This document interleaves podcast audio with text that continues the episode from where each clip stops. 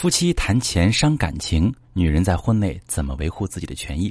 你好，这里是中国女性情感指南，我是许川，用心理学带你找到幸福的方向。遇到感情问题，直接点我头像发私信向我提问吧。说到这么一条提问，一位女士问：婚后有维权意识，这算是有隔阂吗？难道够爱就可以放下一切，包括自身权益吗？比如买房，虽然彼此很相爱，也会考虑财产分配、利益保护问题。我很纠结，该不该开诚布公的跟老公谈一谈，做一些协议，以防万一来保护自己的权益。这算是有私心，夫妻不同心吗？我觉得呀，女性一旦离婚，往往都是弱势的一方，比如孩子、房子的分配问题。而在这之前，可能女方也会倾尽所有去和男方一起购房，又怕有变化，事先提出来又感觉不好，这该怎么办呢？好朋友们，谈钱伤感情这种现象很普遍，放在婚姻中也是一样。但是夫妻俩就一定不能谈财产分配吗？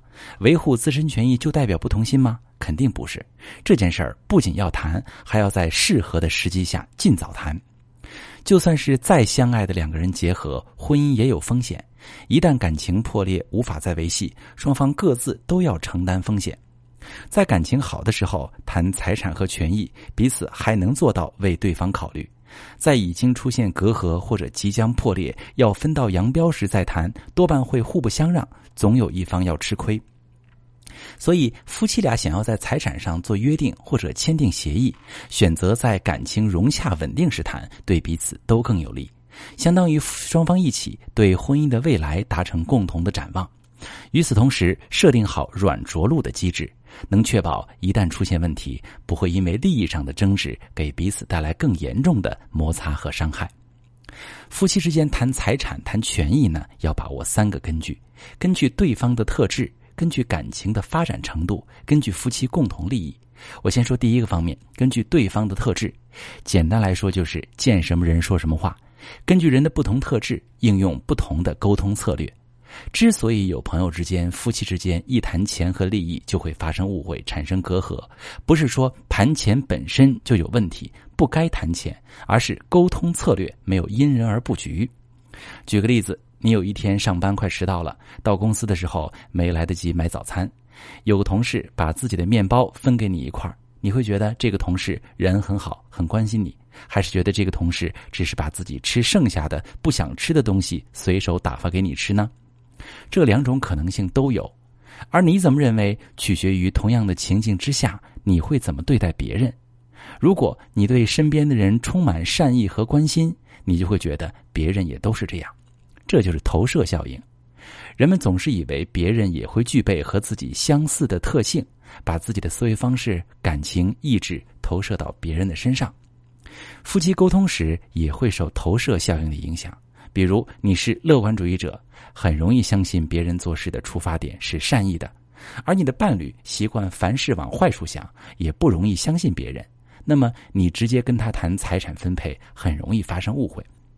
你的出发点是想保护彼此的利益，朝最好的方向经营，但是也得做最坏的打算。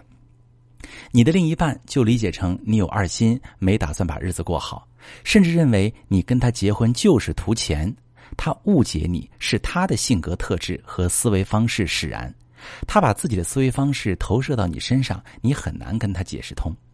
你要是遇到这样的伴侣，开诚布公就真的不是上策，因为他一定会曲解你。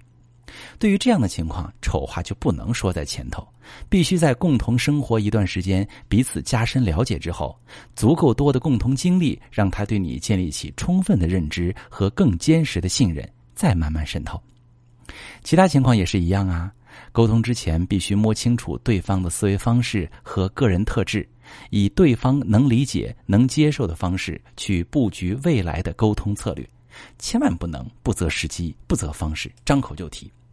好，我再说第二个方面，根据感情的发展程度，很多夫妻一直觉得两个人很相爱，感情很好，恋爱的时候也很少吵架，女方温柔，男方知道哄人，彼此有激情。但结婚时会因为彩礼或者房子加名这样的事闹不愉快，甚至直接分手的都有。为什么会这样呢？其实感情好指的不仅仅是相处融洽、彼此吸引，更重要的是缔结了深层次的情感连接，包括信任程度、精神上的依恋程度以及归属感。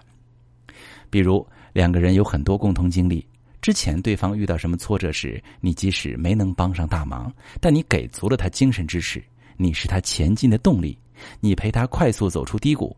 他和你在一起的时候感觉安心，他相信你不会伤害他的利益。那当两个人感情处在这样的状态下时，才能更顺利的谈钱、谈权益这样的敏感话题。否则，最好继续在经营感情上花一些时间和精力，千万不要觉得这样耽误功夫。毕竟，如果感情经营得好，未来婚姻破裂的风险就低。即使没有书面协议上的保障，你也不会太担心。第三个方面，根据夫妻共同利益，无论什么时候开启这个话题，都要本着夫妻共同利益，而不是自己的个人利益。你需要让伴侣意识到，我的提议对咱俩都有好处。而不是我出于自私的目的为自己铺后路，我更不是要你大出血，不是以牺牲你的利益为代价满足我个人的利益。在沟通的时候，也要把你为对方所考虑的方面都说出来，别只说你为自己考虑那一部分。同时，认真听取对方的想法和需求，尤其是当伴侣对你的某项提议有反对意见的时候，你俩很可能都会产生一定的负面情绪。这时，如果能做到不被情绪蒙蔽，透过对方的情绪看他真实的担忧和恐惧究竟是什么，你就能够找到解决问题、与对方达成共识的方法。我经常遇到来访者说，谈到关键的地方，对方就是不让步。其实，多数情况下，对方不让步不是真的只在意那些财产，不在意夫妻情分，而是他不喜欢你沟通时的态度，他对你产生了误解，他因为内心受伤了，刻意跟你对着干。所以，一旦发现对方一反常态的固执己见，坚决站在你的对立面，就要马上调整沟通方式，先消除误会，互相达成理解，再重新沟通具体的争议点。必要的话，换个时间再谈。但在冷却情绪的过程中，不要冷战。这三个方面都照顾到，夫妻之间谈财产、谈权益保障就会更加顺利，也会把情感上的不适降到最低，最大程度的避免谈钱伤感情。希望能够帮到你。家里有这么财务纠纷啊，或者是双方利益分配不均导致的感情问题，真的挺普遍的。如果说你正在经历感情难题，可以把你的问题发私信，详细跟我说说，我来帮你分析。我是许川。如果你正在经历感情问题、婚姻危机，可以点我的头像，把你的问题发私信告诉我，我来帮你解决。如果你的朋友有感情问题、婚姻危机，把我的节目发给他，我们一起帮助他。喜欢我的节目就订阅我、关注我，我们一起做更好的自己。